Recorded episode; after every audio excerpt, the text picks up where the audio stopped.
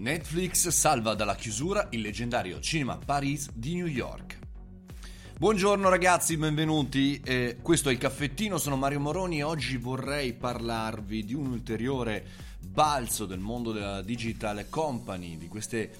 generazioni di aziende come Netflix, Amazon e vi dicendo che in qualche maniera vanno a salvare, vanno a aiutare, vanno a investire nel mondo offline, ma non per i propri mezzi, ma non per le proprie attività o le consegne, ma quanto proprio per andare da un certo punto a salvaguardare alcune attività offline. È il caso di Netflix che ha deciso di salvare il Paris, il cinema più antico di New York, sempre caratterizzato da un'unica sala che ha sempre proiettato solo film d'autore. Quindi un po' lontano da un certo punto di vista da quello che eh, Netflix ha fatto negli ultimi anni, chiaramente portando eh, l'attenzione dalle sale dei cinema ai salotti di casa.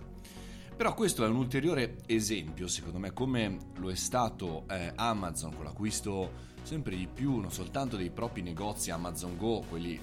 per capirci che entri eh, ed esci con l'applicazione di Amazon, ma quanto per ehm, in realtà eh, gli investimenti che vengono fatti. Lo stesso Amazon ha acquistato catene di supermercati e le lascerà per il momento così. In questo caso Netflix appunto ha deciso di eh, salvare eh, un leggendario eh, cinema di Parigi che fondamentalmente è uno di quelli più antichi degli Stati Uniti, eh, l'unico dotato di un'unica sala che insomma era destinato al fallimento, diciamo, diciamo così. Però da un certo punto di vista eh, non rappresenta secondo me questa mossa soltanto eh, una diciamo così mossa notiziabile da dire wow Netflix ha salvato un vecchio cinema. Quanto invece in realtà un posizionamento nel senso che Netflix ha annunciato eh, la stipula di un contratto di locazione che di fatto salva la struttura e la mantiene operativa. Così come ora in questo modo in realtà eh, Netflix potrà usare anche la sala per proiettare i propri film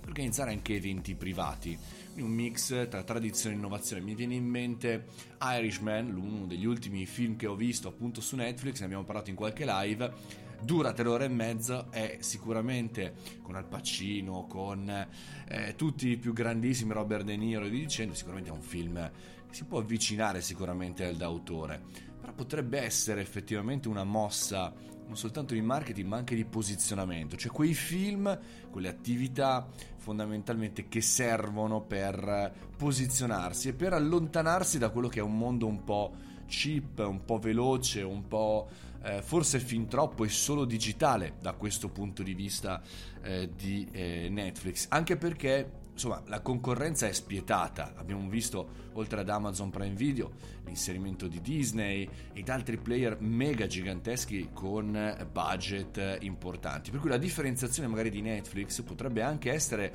quella di puntare anche sull'offline, chiaramente non tralasciando l'online, ma di puntare verso un eh, punto un po' più chic, un po' più carino, un po' più d'autore, un po' più di qualità di produzione dei propri contenuti che avranno magari, che ne so, una primissima offline e una prima online. Non sappiamo ad ora come andrà a finire, se sarà una strategia che impiegherà altri cinema e altri passaggi, però insomma tenete d'occhio la tematica perché potrebbe essere molto interessante anche per i nostri business, anche per capire dove andranno questi nel 2020.